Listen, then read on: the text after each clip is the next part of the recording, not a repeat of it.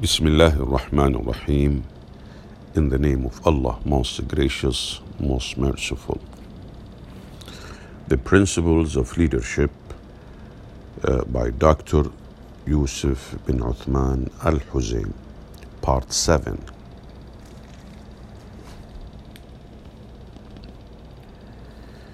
Leadership Assessment. The following has been reported about Samara, the daughter of Nahil al Surayya. She knew the Messenger of Allah, peace be upon him. She lived a long life, and she would walk around the marketplaces, enjoying good and prohibiting bad, hitting people with a whip.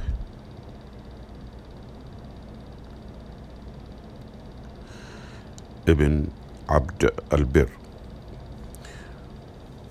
One of the best models for assessing leadership as well as being internationally recognized is the excellence model promoted by the European Foundation for Quality Management, for Quality Management, E F Q M. Designed as a framework for organizational management systems and balanced performance, specific and general, the E F Q M Excellence Model is a practice tool to help organizations achieve success by measuring where they are on their path to excellence. E F Q M stands for European Foundation for Quality Management. Okay. A. These are the criteria now. A.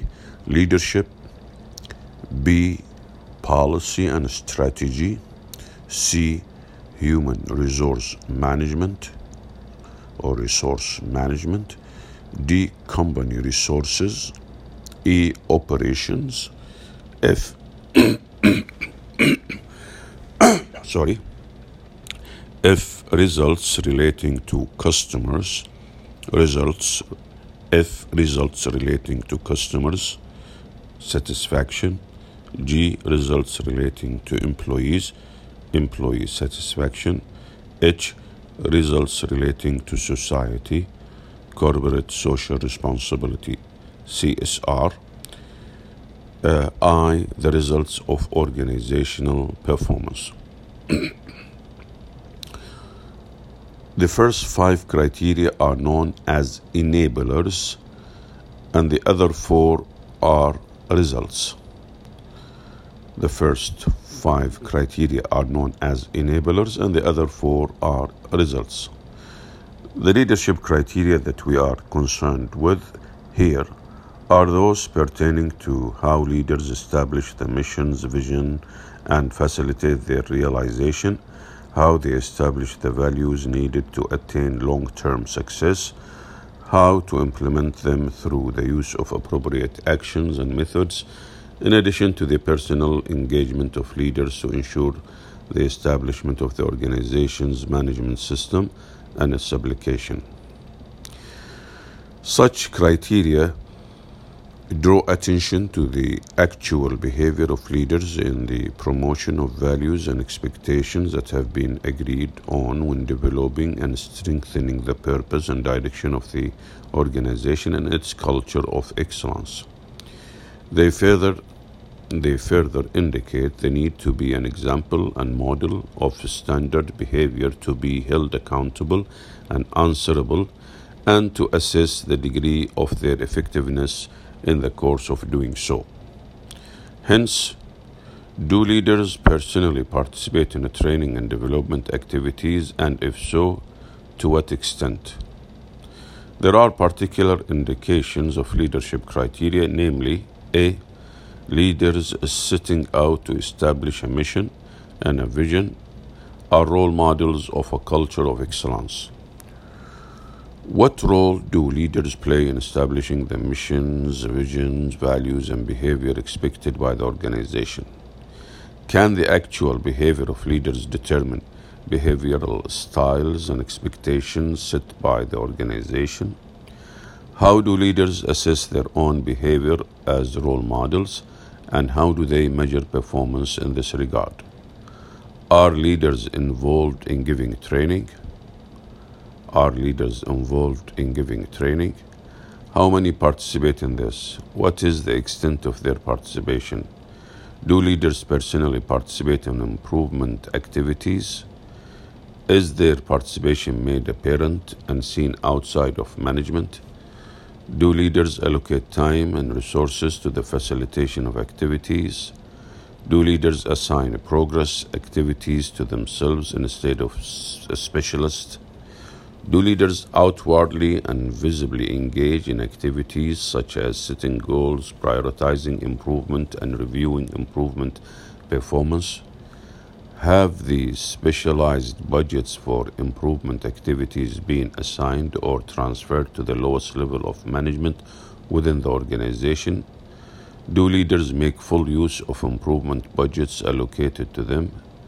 How do leaders strike a balance between the pressure of meeting operational objectives and allowing employees to engage in improvement activities? How do leaders plan to enhance creativity and, and innovation and empower their employees?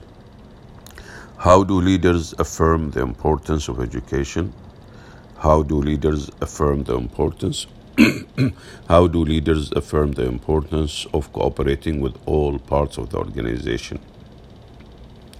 How do leaders gather feedback to review their own leadership behavior and use it to bring about improvement, for instance, through the complete assessment of performance, the three sixty degrees theory? B. Uh, B. Leaders personally ensure the management system of the organization and its implementation and development are continually established. By the way, the previous question were regarding the uh, leaders setting out to establish a mission and a vision are role models of a culture of excellence. This is A. Of course, I'm going, these, there are, these are particular indications of leadership criteria. So leaders setting out to establish a mission and a vision are role models of a culture of excellence. So what I've read, all these questions are regarding this A. Now let's go to B.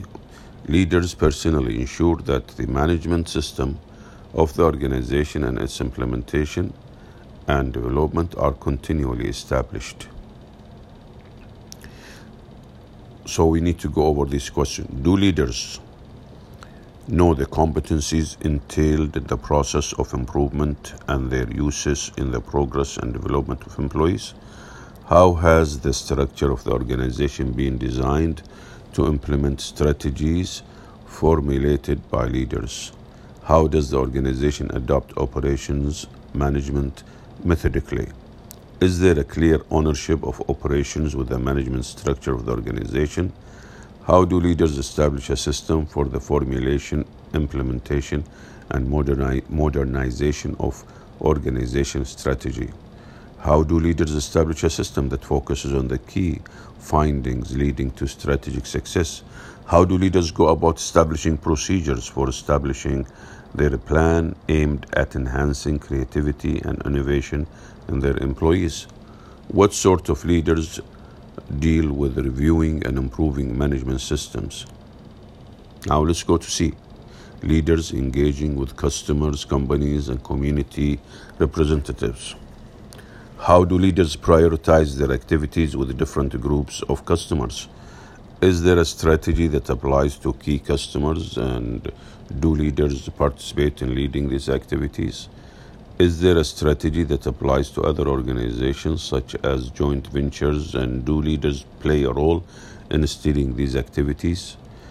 Is involvement widely spread across the board, or is it exclusive to those who consider themselves constitutive of a group exempt from working? For instance, sales and marketing managers meet their customers, whereas supplies managers meet their importers. Do these issues cover joint improvement and cooperation cases, or are they essentially aimed at combating crises or to follow up progress?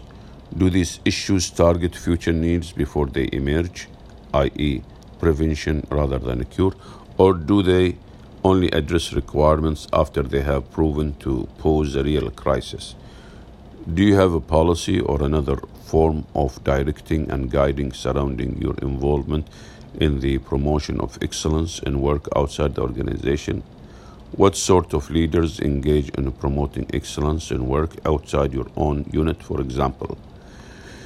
Delivering, uh, sorry, let's, now let's go to this. What sort of leaders engage in promoting excellence in work outside your own unit? For example, delivering lectures, offering training to other units of the organization, delivering lectures to professional agencies and local organizations at conferences, delivering lectures or offering training to suppliers or customers, Uh, leading teams from different organizations operating in the field of researching preferred practices, for example, writing articles on behalf of foreign slash external publications.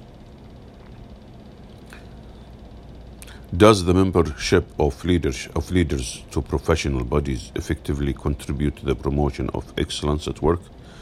Do leaders play a direct role in the work uh, in the workforce's corporate activities?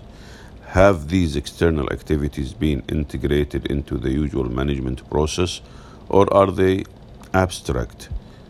Has the appreciation of excellence and improvement extended beyond the organization, such as to customers, suppliers, and other interested external parties? Now let's go to D. Leaders motivate, support, and empower individuals within the organization. How do leaders make themselves available for, to their employees? How do they communicate with employees? Do they allow for the opportunity to listen to employees? How do leaders define the direction for the organization, and how can individuals contribute to, uh, to uh, arriving there? How do leaders justify their perspectives in making contributions? How do leaders stress the importance of improvement activities and get individuals to participate in them? Do leaders expect or stipulate the requirements of improvement activities and participating in them in the assessment of employee performance? Is there a clear link between uh, committing to improvement activities and engaging with them on the one hand, and the criteria that leaders employ to select employees for promotion on the other hand? What processes are in place that allow leaders to show an appreciation to individuals and teams for their outstanding performance? What is the personal role of leaders in showing this appreciation? Does appreciating and rewarding individual and team performance based on excellence and progress continue to have equal footing with other business uh, considerations, for instance, in comparison to personal uh, productivity goals and bonus programs? What degree of relative emphasis is put on appreciating teams compared to that of individuals? Is the emphasis on collective work-related values supported? Do all leaders give appreciation, or is it the same group all the time? Is there a basic manner and method set up for doing so, or is it left to the direction of each leader? Is guidance or training offered to leaders regarding how to give appreciation? I think we all agree that finding leaders who can correctly carry out these remarkable tasks within an organization makes this model truly extraordinary. Evidently, these features represent specifications of an ideal world. However, they are not only derived from perspective, but also from internationally renowned practice. It is a recognizable fact that on using the differentiation criteria to obtain a score of fifty percent very good in the final scoring system of the model, it usually takes a period of seven years in order for the organization to realistically be considered adequately professional. Likewise, to uh, likewise, to border on achieving a more qualified score of seventy-five percent, it will take a similar length of time and hard work. From this point of view, even extraordinary challenges seem possible for leaders. Alhamdulillah, praise be to Allah. Well, now let me finish with the, the leadership in Islamic heritage. Leadership in Islamic heritage. Uh, maybe I'll dedicate another part to record that later on. Okay, I'll stop here. Thank you very much. Praise be to Allah. Alhamdulillah. That's the end of uh, part seven.